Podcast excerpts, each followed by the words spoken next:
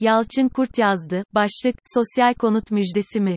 Cumhurbaşkanının duyurduğu TOKİ projesinin avantajları neler? Giderek küçülmekte olan inşaat ve gayrimenkul sektörünü canlandırabilir mi? Gayrimenkul uzmanı ve ekonomist Yalçın Kurt yazdı.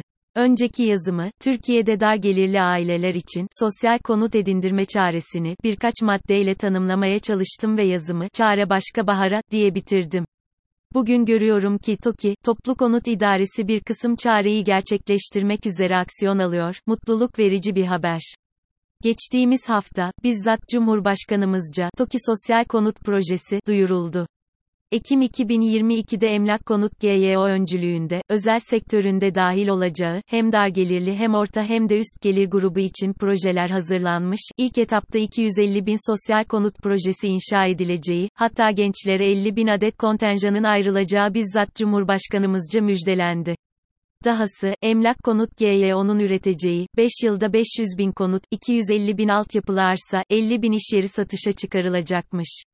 Özellikle ihtiyaç sahiplerinin sunulan imkanlardan faydalanabilmesi için, başvuru yapacakların evinin olmaması, hak sahiplerine 20 yıl taksitle satılacakmış, hane gelirlerinin aylık 16 bin TL'nin altında, İstanbul'da, aylık 18 bin TL'nin altında olması şartı getirildi. Yıldız 18 yaşına gelmiş gençler ailesiyle yaşasa da ayrı değerlendirilecekmiş. Yıldız tahmin ediyorum ki, sosyal konut projeleri kapsamında, yine kamu bankalarımızca hak sahiplerine 10 yıldan uzun uzun vadelerde, 20 yıllık konut finansmanı imkanı sağlanacaktır.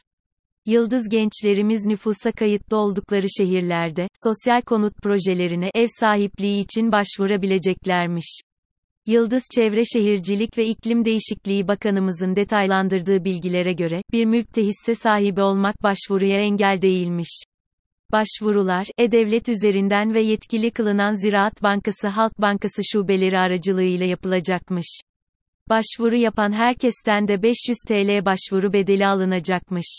Konut kredilerinde bankaların talep ettikleri, alışık olduğumuz dosya masrafı gibi düşünün. Kurallar seneye seçimden önce tamamlanacakmış, çok güzel düşünülmüş.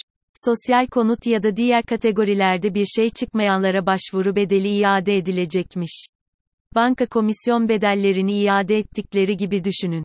Her şey yolunda giderse, kurallar çekilip hak sahipleri belli olduktan sonraki bir zamanda sözleşme yapılıp, %10 peşinat ve taksitler, konutta 240 ay, iş yeri ve arsada 120 ay, başlayacakmış.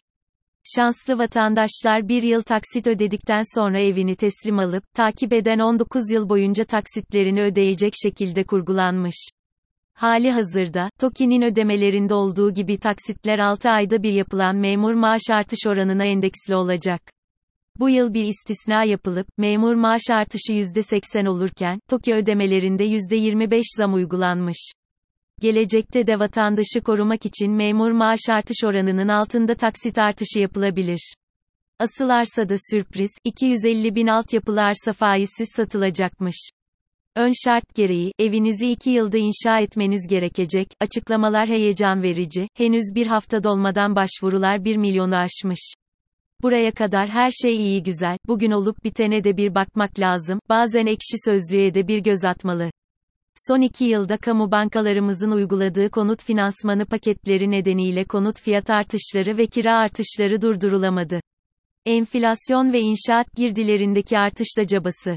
Bu doğrultuda konut fiyatlarında yükseliş rekor kırmaya devam ediyor. Türkiye Cumhuriyet Merkez Bankası Temmuz 2022 konut fiyat endeksi ne göre yıllık konut fiyatları artışı bir önceki yıla göre %173,8 yükseldi. Öte yandan enflasyon ve inşaat sektöründeki maliyet artışları nedeniyle özel sektörün yeni inşaat yapımları duraksadı. Sosyal konut projesi, özel sektör konut üretiminin tuzu biberi olacak. 2023 yılı seçim sonrası, yeni kabine kurulana dek özel sektörde konut üretimi canlanmayacaktır. Aşağıda, TÜİK, Türkiye İstatistik Kurumu verilerinde durgunluğu hatta düşüşü daha iyi görüyoruz. Belediyeler tarafından 2022 yılı ikinci çeyreğinde yapı ruhsatı verilen yapıların toplam yüz ölçümü 29,3 milyon m2 iken, bunun 15,6 milyon m2, sirkonut, 8,4 milyon m2, sirkonut dışı ve 5,3 milyon m2, si ise ortak kullanım alanı olarak gerçekleşmiş. Elde avuçta yeterli yeni konut üretilemezken, fiyatlar ve kiralar bu denli tavan yapmışken, bu yoklukta, yabancıya 400 bin Amerikan doları karşılığı konut satışları ve istisnai Türk vatandaşlığı hakkı verilmesi, süreçleri tüm hızıyla devam ediyor olması ister istemez insanı üzüyor. TÜİK verilerine göre yabancılara yapılan konut satışları 2022 Ocak-Ağustos döneminde, bir önceki yılın aynı dönemine göre %44,6 artarak 44.595 oldu. İstanbul Antalya gibi gözde kentlerimizde yabancıların alımları yüksekten düşeye doğru sırasıyla Rusya, İran, Irak, Kazakistan, Almanya, Afganistan, Ukrayna, Yemen, Çin, Filistin diye gidiyor. Keşke geçtiğimiz yıllarda da TOKİ'den benzer sosyal konut edindirme uygulamalar görebilseydik, belki bugünler daha refah, konut piyasası daha stabil olurdu. Saygı ve sevgilerimle.